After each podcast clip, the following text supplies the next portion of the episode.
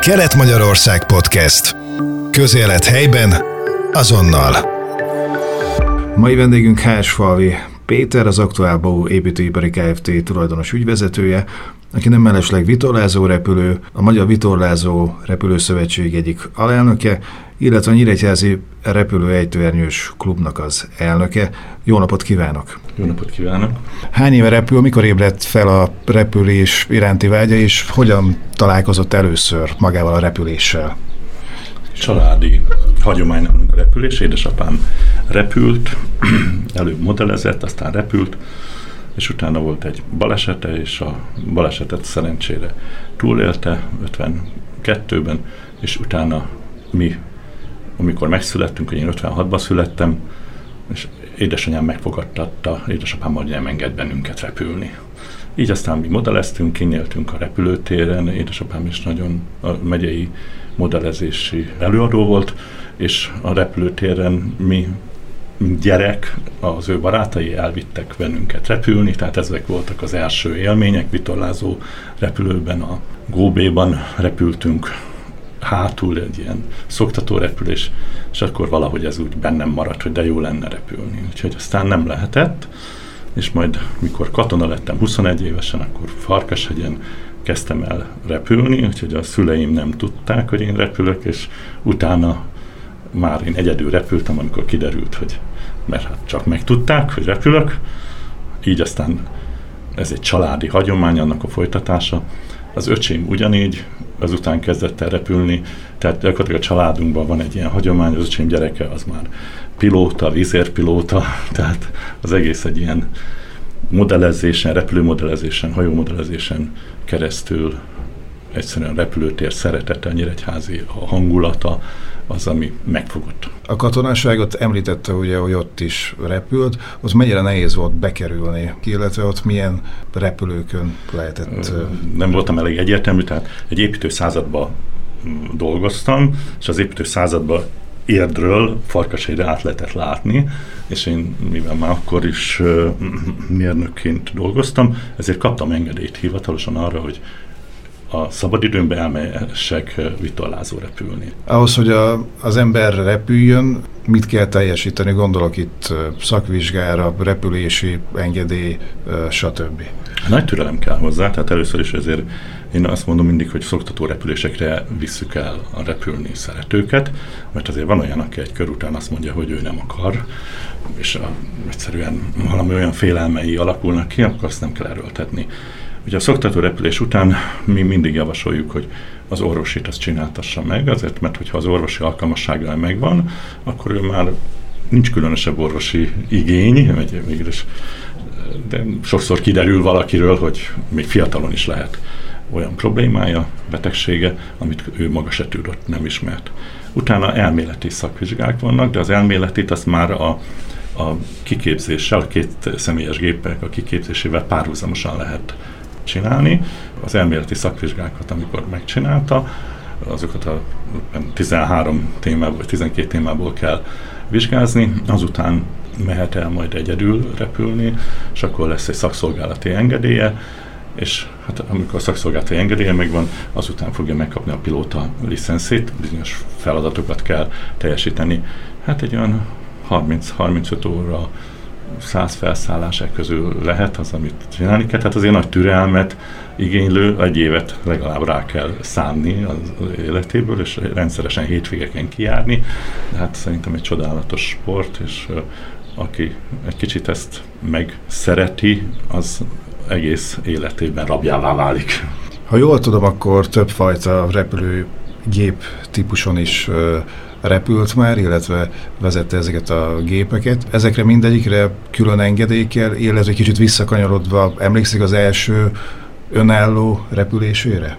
Igen, ez egy, szerintem mindenki számára egy feledhetetlen élmény. Azért amikor ott ül az ember mögött az oktató, akkor minden pillanatban szeretne úgy repülni, ahogy az oktató tanította, és kicsit mindig arra figyel, hogy az oktatónak is jó legyen. És amikor megfelelően felkészült, érzi az oktató, és ezeket a a fokozatosságokat, ami van a repülésben, ezt teljesíti az illető, akkor még van egy ellenőrző repülés, amikor a főoktató az leellenőrzi, és az ellenőrző repülés után egyedül elmehet. Na most azért ez egy különleges élmény, hogy akkor most hát tudom, mert már eddig is tudtam, ott ült mögöttem az oktató, és nem nyúlt bele, de akkor magadra vagy hagyva, tehát ezt most meg kell csinálni, és mélyen bennem marad az embernek. Nagyon nagy csend volt, emlékszem rá, és, és olyan, azért igyekeznek olyan időjárási körülmények között elküldeni az elsőt, hogy ne legyen nagy szél, ne legyenek termékbefúvások, tehát egy normális körülmény legyen, ahol ez teljesíthető, és általában mindenkinek sikerül ezt teljesíteni.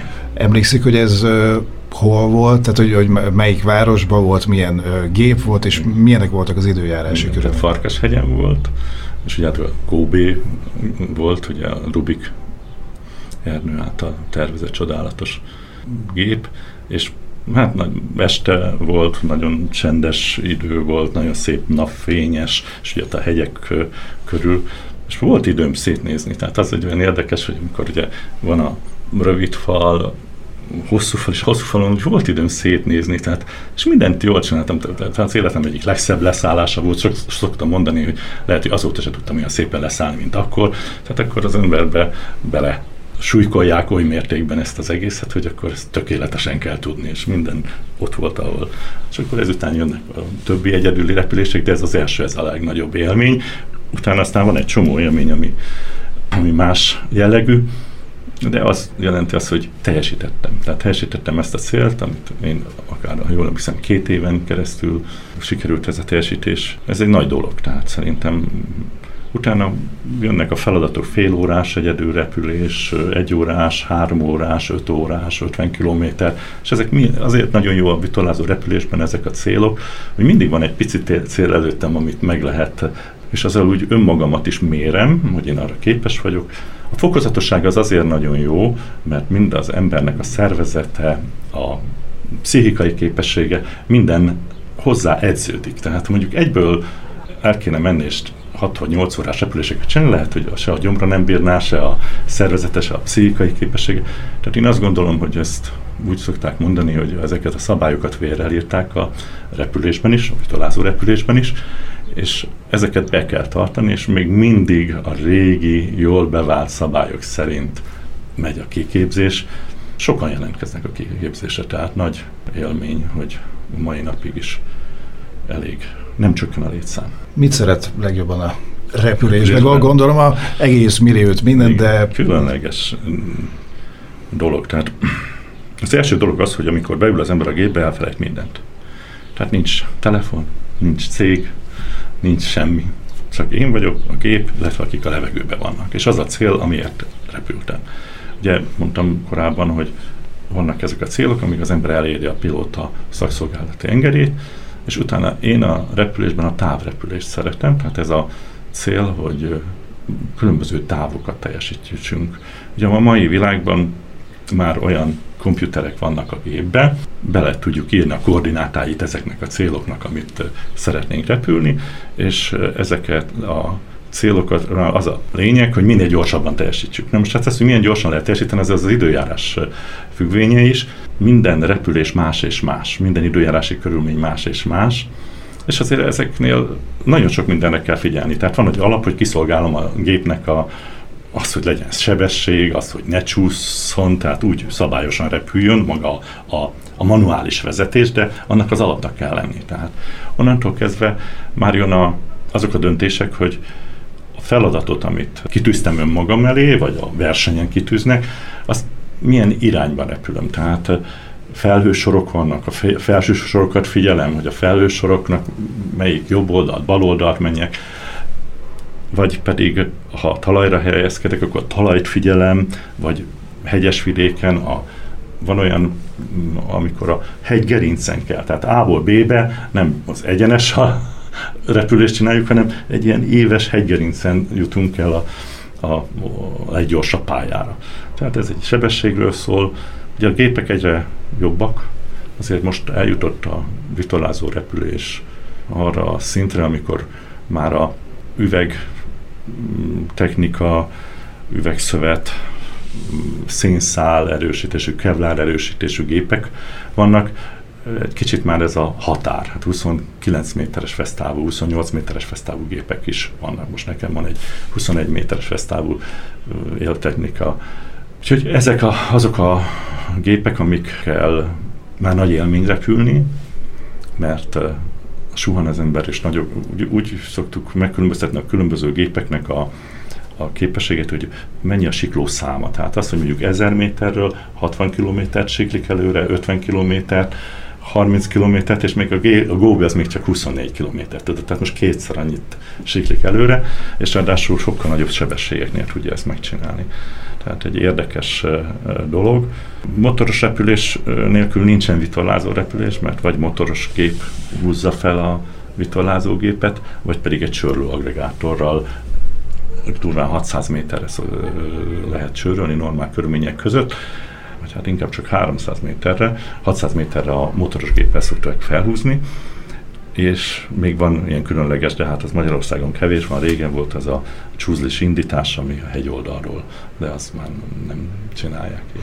Ugye mondta itt, hogy különböző dolgokra kell figyelni, amikor az ember fent van. Mennyire ez a sok mindenre figyelés mellett mennyire tud az ember mondjuk a, a tájra is figyelni, a környezetre is megcsodálni dolgokat, illetve hogy milyen magasságba szoktak lenni. Magasság az magyarországi körülmények között átlagos magasság az a 1500-2000 méter. De vannak nehéz időjárási körülmények között, amikor mondjuk 1200 méteren repülünk, és akkor mondjuk 600 és 1200 méter között. Hát ekkor azért nincs nagyon idő arra, hogy az ember a tájat csodálja, de mindegy tudnom kell, hogy hol repülök. Tehát tudnom kell azt, hogy a termik képzőt, és mi vagyunk azok, akik talán a legkörnyezetbarátabb közlekedési eszköz, mert a meleg levegő feláramlását keressük, és a meleg levegő az pedig a különböző talaj kisugárzások következtében alakul ki. Tehát mondjuk napközben egy nádas fölött, mikor elindul, akkor a ott nem nagyon alakul ki, mert ott lehűti a vízes felület, a nap energiája az annak a felmelegítésére van, és egy szárazabb felületen, tehát egy világosabb szárazabb felületen alakul ki. Tehát akkor figyeljük azt a világosabb szárazabb felületet addig, amíg a talaj magasságában vagyunk, ha felhőzet van, akkor pedig a felhőzetet kell figyelni. Tehát inkább nem a szépségét nézzük a tárgynak, hanem a praktikusságát, hogy hol alakulnak ki ezek a termékek, és hol lehet repülni. Hegyen, vagy hegy közélében repülünk, akkor pedig azt figyeljük, hogy hogy fújnak a, a szelek, hogy a lejtőre ráfúj, akkor ott megemeli a levegőt, ott valószínű kialakul egy termék, és akkor ott lehet repülni. Tehát én repültem Csehországba, illetve Szlovákiába, Prievicán, Tátrában, Fátrákba, és ott is különleges élmény volt az a hegycsúcsokon, ha tavasszal repül az ember, akkor havas hegycsúcsok fölött mondjuk repülni, az egy különleges élmény. 100-120 versenyző van, azért egymást is figyelni kell, tehát hogy nehogy összeütközzünk. Sokszor olyan van, hogy egy-egy termékbe 10-20-30 versenyző is körbe-körbe termékkel, ugye köröz, azért nagyon oda kell figyelni, hogy egymás nehogy összeérintsenek szárnyak, ilyesmi, tehát én azt gondolom, hogy figyelem megosztásról szól az egész. Igazán, amikor például végsiklás van, tehát hogyha már a komputer mutatja, hogy hazaérünk, akkor lehet igazán a tájat egy kicsit figyelni, hogyha megfelelő magasság van, akkor az ember látja, hogy van még plusz 200 méter magasságom, és akkor is biztonságosan beérek, és akkor azzal a 160-200 kilométeres sebességgel, amivel végsiklunk, azzal az ember igyekszik hazaérni, akkor talán jobban van idő szétnézni. De mindig kell tudni, hogy hol vagyok, merre vagyok, mert ez arról szól, hogy nekem a, a levegővel, a tájjal egybe kell élnem, és azok a legjobb vitorlázó repülők, madárembereknek szoktuk őket mondani, akik úgy repülnek, mint a madarak, hogy olyan könnyedén, tudják, hol vannak, tudják, hogy milyen terméklelőhelyek, termékbányák vannak, milyen a, tehát a környezethez való szoros viszonyjal lehet ezt repülni. A környezetben benne vannak azok, akik a fenn a levegőben vannak, és fenn, benne vannak a, maga a, a természetadottságok. De egy madár is lehet segítség, tehát sokszor repültünk már olyannal lehet látni, ugye a ragadozó madarak is, hogy termékelnek, oda megy az ember, és akkor nem tetszik a ragadozó madárnak, de akkor is szeretnénk vele együtt repülni, sokszor csúnyán néznek ránk, és képesek megtámadni a gépet, de hát ez csak játék. Ugye legtöbben hallgatók közül is, meg én is ugye utasszállítógépen ültünk, azt tudjuk, hogy milyen érzés. Na most hasonló egy kicsit, mondjuk egy vitorlázón ülni, vagy teljesen más? Hogyha más teljesen, akkor hogy kell elképzelni, hogy milyen érzés vitorlázón ül? Ugye utasszállító repülősben azért csak kicsit olyan érzés, mintha egy nagy buszba ülne az ember. Tehát nem lát ki rendesen, most középen ül pláne nem lát ki, az ablak mellett még valami van. A nagy gép, a vitorlázó gépbe teljesen körbevesz a, a decknek hívjuk, tehát maga a, a kabin, és ott teljesen látom magam körül a földet, az eget, mindent. Tehát ez az egyik nagy különbség. A repülőgép mozgásánál is nagy különbség van, mert ugye a termékek azok lefel viszik folyamatosan a, a gépet. Tehát azért elég intenzíven tud rázni, mozogni minden. Tehát azokat, amit már nem szeretünk az utasszállító gépbe, ugye amikor már nagyon mondjuk egy leszállásnál egy kicsit a, belemegyünk abba az övbe, ahol ez a termékképződés van, és utána egy kicsit virblis, mert ott akkor már rossz érzés a, a leszállásnál vagy felszállásnál. Ugye mi meg állandóan ebbe repülünk, tehát ezért mondtam azt, hogy jó, megfelelő gyomor kell hozzá, hogy hát ez mozog, ez rázza a szél, rázza a, a termék, tehát ugye ezek úgy kell elképzelni, mint ahogy a, a füstöt, hogyha így kifújjuk, hogy az így gomolyog. Hát ugyanúgy a meleg levegő is az nem egyenletesen, hanem a szél megfújja, gomolyog. Most, hogy milyen erősek ezek. Normál, gyenge termékekről beszélünk, amikor méter per szekundumban mondjuk 1-2 méter per szekundumos az emelés.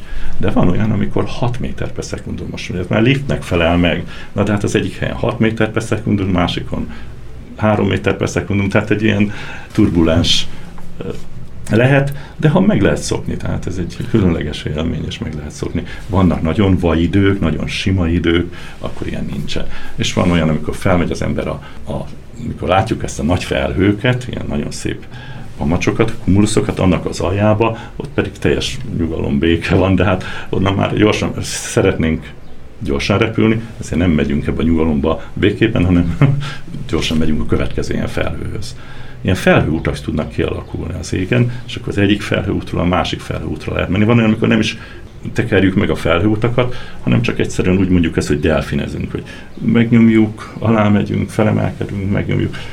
A siklópályákat kell megtalálni, ez a legjobb is.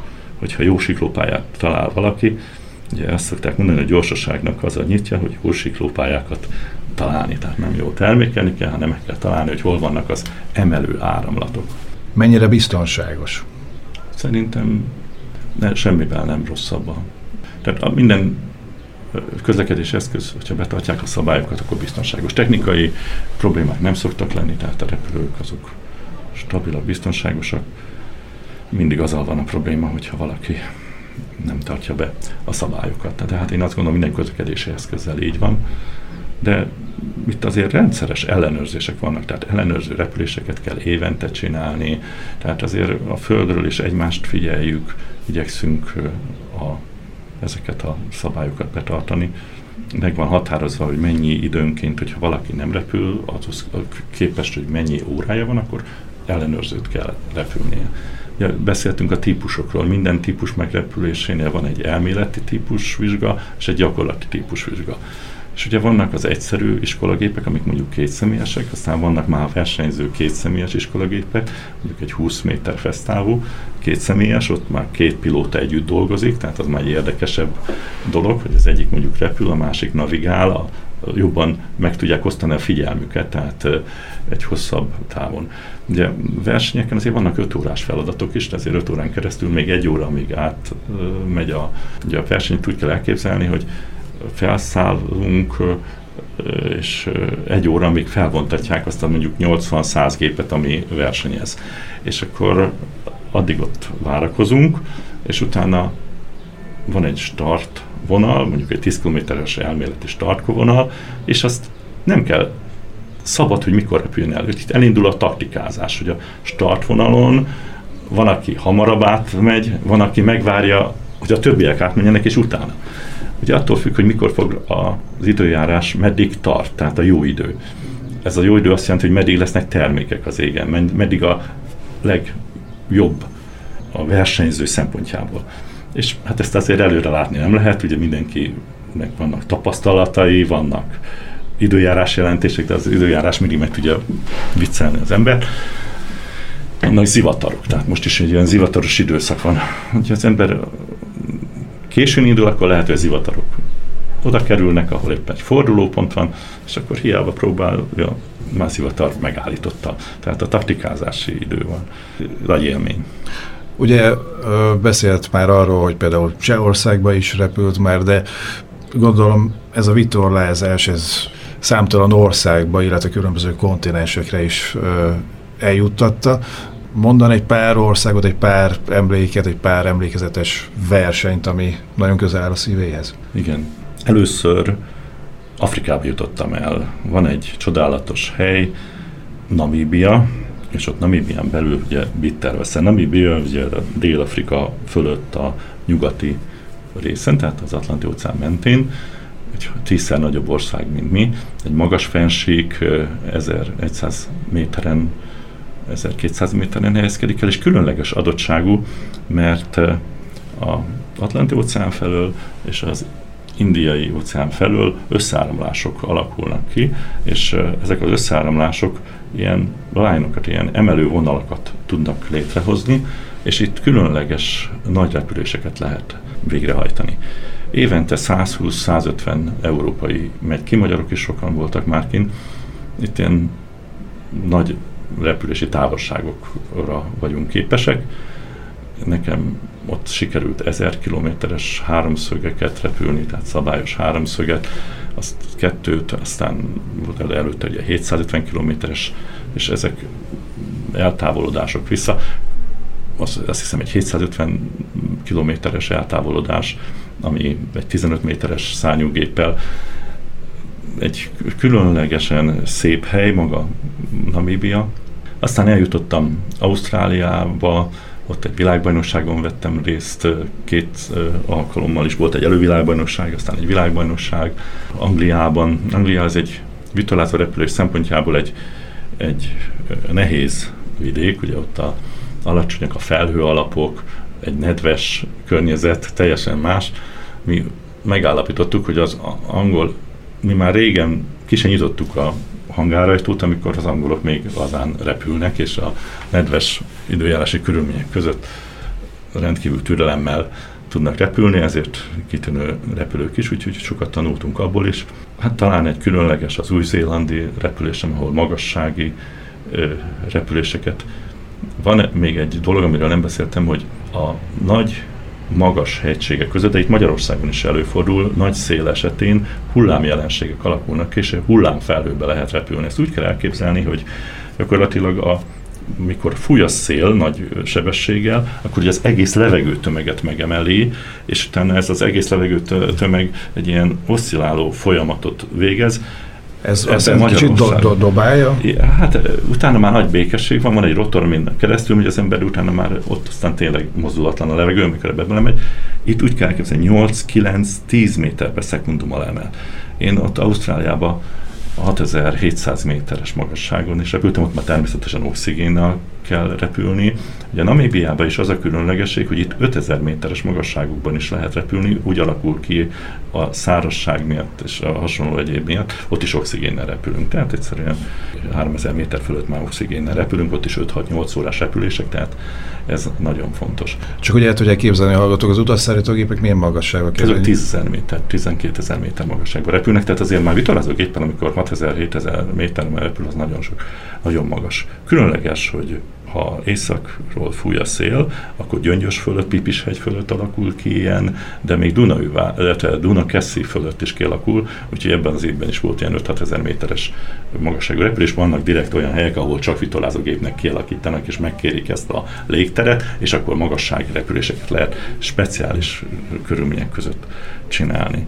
Úgyhogy ezeken voltam, és hát Európában pedig hát Lengyelország, Csehország, Magyarország, Szlovákia, ezek tényleg nagyon nagy repülőparadicsomok, és hát itt az itt teniek azok különlegesen értenek is hozzá, mert a hegyvidéken még nehezebb és még különlegesebb repülni. Ha jól tudom, akkor rekordokat is Igen. tart. Igen, tehát Most ebben az évben voltunk a nagyon jó barátommal egy kétszemélyes repülőgéppel, a Sárkal, Namíbiába, és ott eltávolodtunk 940 kilométert repültünk, tehát elmentünk 470 kilométerre a felszállóhelytől, és utána visszajöttünk, és ez déli irányban mentünk le. Különleges élmény volt, ezt gyakorlatilag a Namíbia déli határáig repültünk le. A Namíbiának ez a része ez már bekerített, te, tehát nem vadállatokkal tele terület, ugye és ez nemzeti rekord volt, és hát úgy mindig az ember úgy repül, hogy legyen hol leszállni. Tehát ezekben a gépekben mindegyikben van motor, ezek így kiemelkednek a gépből, vagy légcsavaros, vagy pedig gázturbinával, ezzel haza lehet érni. Tehát ha mégis nem találnánk termékeket, ne kelljen leszállni a terepre. A terepreszállás az mindig veszélyes, de az ember úgy repül, hogy a motornak nem kötelesség elindulni, tehát mindig kell lenni leszálló terepnek. És ahogy mentünk délre, hát gondoltuk, hogy hát itt nincsenek oroszlánok, azok éjszaka, éjszakon vannak, tehát nincs ilyen veszély, hogyha ott kijelölünk valami helyet, akkor az egy biztonságos leszálló hely. És két hétig repültünk, két hét után pedig azokat a déli részeket, ami fölött repültünk, azokat kocsival, túrázással, jött a feleségeinkkel meglátogattuk. És hát egy ilyen farmot úgy kell elképzelni, hogy 40 ezer hektár egy ilyen farm, ahol megszálltunk, és abból mondták, hogy nincs kedvünk oroszlánokat nézni.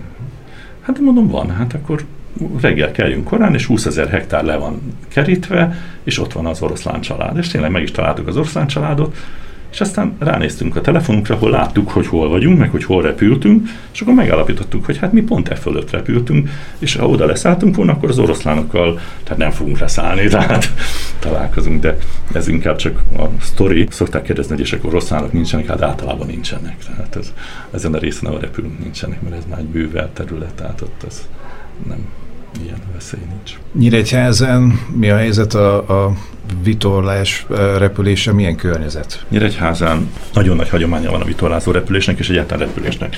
Én a Nyíregyházi repülés helytányos klubnak vagyok az elnöke, és két klubunk van, az egyik az a, az a az Eltenyős klub, a másik az pedig a Albatrosz Vitorlázó Repülőegyesület, aminek szintén tagja vagyok, és amit képviselek versenyek alkalmával. A mind a két repülőegyesületnek önálló vezetői vannak, tehát a, a Soltész Miklós a Albatrosznak a vezetője, és ugye az elején úgy mutatott be, mint az Aktuál Baunak a tulajdonosa és vezetője, és szerencsém van, mert így, hogy az Aktuál Baunak a működése az gazdaságos, így volt alkalmam támogatni éveken keresztül a repülést. Ugye ez azért egy nagyon nagy anyagi igényeket felvető sport, és jelen pillanatban állami támogatással nincsen, tehát a tagdíjakból, az ilyen szponzori támogatásokból él. Ami nagyon nagy dolog, hogy a város rendelkezésünkre bocsátotta a repülőtér használatot, illetve az épületeknek a használatát. A várossal olyan szerződésünk van, hogy mi ezt megfelelően karban tartjuk, tehát folyamatosan tetőt, az oldalfalat, a festést, és mindenféle karbantartási munkát, tehát talán még többet is annál, mint ami egy karbantartás. Ezeket a felújításokat elvégezzük, így megfelelő, és én ezt mondom, hogy a országos szinten is nagyon jó körülmények között repülnek az itteni repülés szerető fiatalok és idősek, és ami nagyon fontos, hogy mi azt gondoljuk a repülésről, hogy ez nem csak azt jelenti, hogy mi ott fent önmagunk kedvéért versenyzünk, hanem ez egy, egy közösségépítést is jelent. És én talán erre a legbüszkébb, hogy itt nagyon komoly közösségépítés van. Itt azok a fiatalok, akik ide jönnek repülni, azokból nagyon fegyelmezett és nagyon nagy tudású emberek lesznek majd, amikor itt hagynak bennünk, mert általában úgy van, hogy megszerzik a diplomájukat valahol, most lehet, hogy repülős diplomát, vagy valahol, akkor ugye elkezdi mindenki építeni a saját egzisztenciáját, barátnője lesz, gyereke lesz, akkor talán visszaszorul egy kicsit a repülés, és utána aztán majd visszajönnek hozzánk, vagy más repülőklubba, de én azt gondolom, hogy országos szinten is a különböző szponzorálások tekintetében jó feltételek mellett történik ez a repülés. Én a Magyar Vitorlázó Repülő Szövetségnek az egyik alelnöke vagyok, és így van rálátásom arra, hogy milyen a országos szinten is a vitorlázó repülés, vagy egyáltalán repülés. Nagyon sok jogi akadály és sok jogi probléma merül fel a repüléssel kapcsolatban. Ugye itt meg kell egyezni a légterekben. Ugye vannak katonai légterek, polgári légterek, drón légterek, és hát mindenki igényli a saját kis légterét, hogy őt ne zavarják, és mostanában jó úton haladunk a felé, hogy ez az élni és élni hagyni, tehát mindenki legyen szíves csak annyit venni a légtérből igénybe, ami feltétlenül fontos, és hagyni, hogy a többi meg tudjon élni. Úgyhogy nagyon komoly érdekvédelmet folytatunk, tehát egyrészt a, a Nyíregyházi Repülőklub is, és az Albatrosz is benne van a Repülő és Légisport Szövetségben, mint klub, és akkor így a Repülő és Légisport Szövetség az, aki országos szinten védi az érdekeinket, illetve a Magyar Vitorlázó Szövetség az, aki a vitorlázóknak az érdekeit próbálja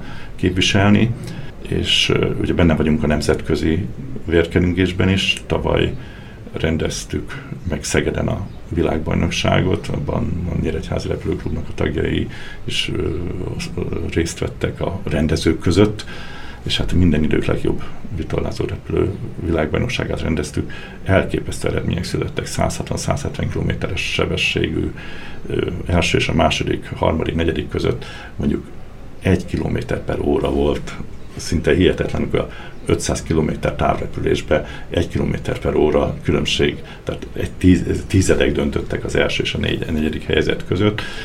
Ez valószínű a időjárás változásnak is köszönhető, hogy a vitorlázó repülésnek a szárazság az egy előny, mert a szárazabb körülmények között intenzív termékképződés és nagy magasságokkal lehet repülni.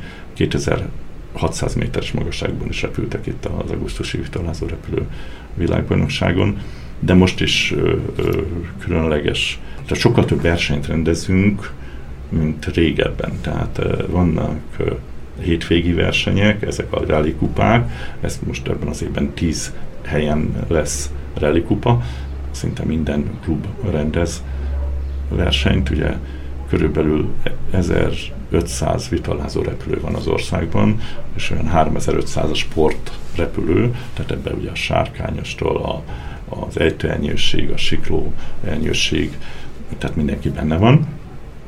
Tehát én azt gondolom, hogy a, egyrészt a honvédségnek, másrészt a polgári repülésnek a legjobb előképzése a vitalázó repülés.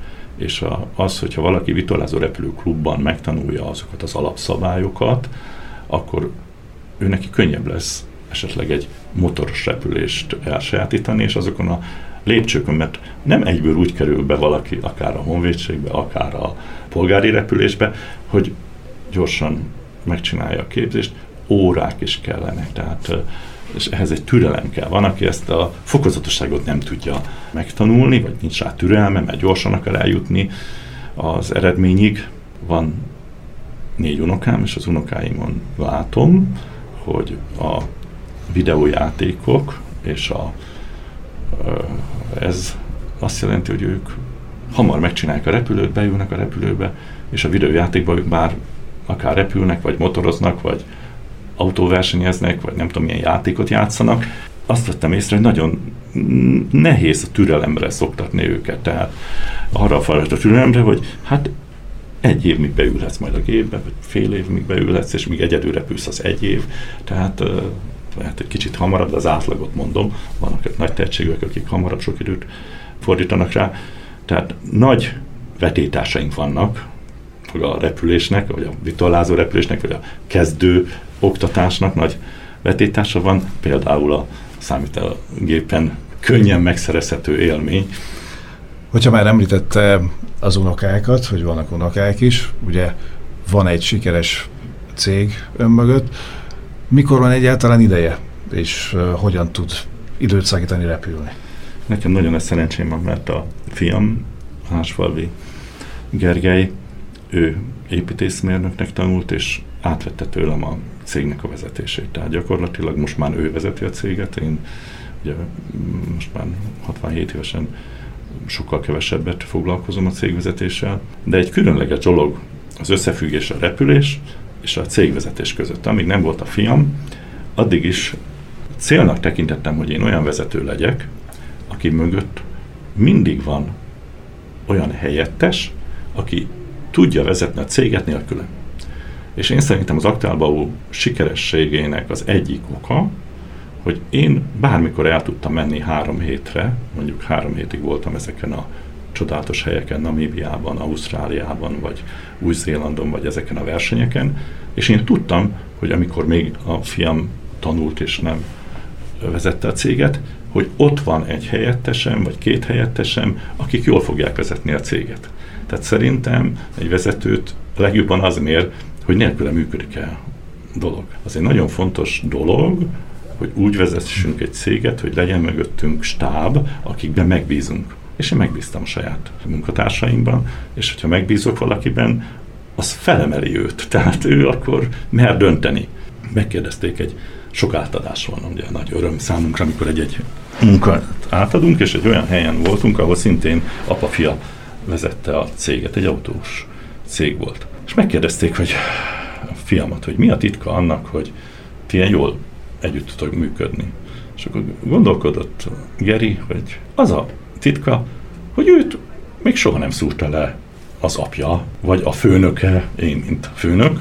Én elfogadom, hogy a dolgokat lehet jobbról is elérni, meg balról is elérni. Lehet, hogy itt egy kicsit lassabban jutunk el a célhoz, lehet, hogy innen gyorsabban, de idő kell a tanuláshoz, tehát bizalom kell, idő kell a tanuláshoz, és én azt hiszem, hogy ez a legnagyobb titka. Mind a kettőnek az, hogy én tudtam vitorlázó repülni, le volt időm, volt bátorságom, volt szerelmem ez a vitorlázó repülés, ez a cégnek a javára is, tehát a saját cégemnek is a javára szolgált. Az elmúlt percekben Hársfalvi Péter, az aktuálból építőipari Kft. tulajdonos ügyvezetője, a Magyar Vitorlázó Repülőszövetség egyik alelnöke, a Nyíregyházi Repülő Ejtőjárnyős Klub elnöke volt a vendégem. Köszönöm szépen, hogy elfogadta a meghívásunkat. Köszönöm szépen a lehetőséget, hogy itt lehettem. Kelet-Magyarország Podcast. Közélet helyben, azonnal.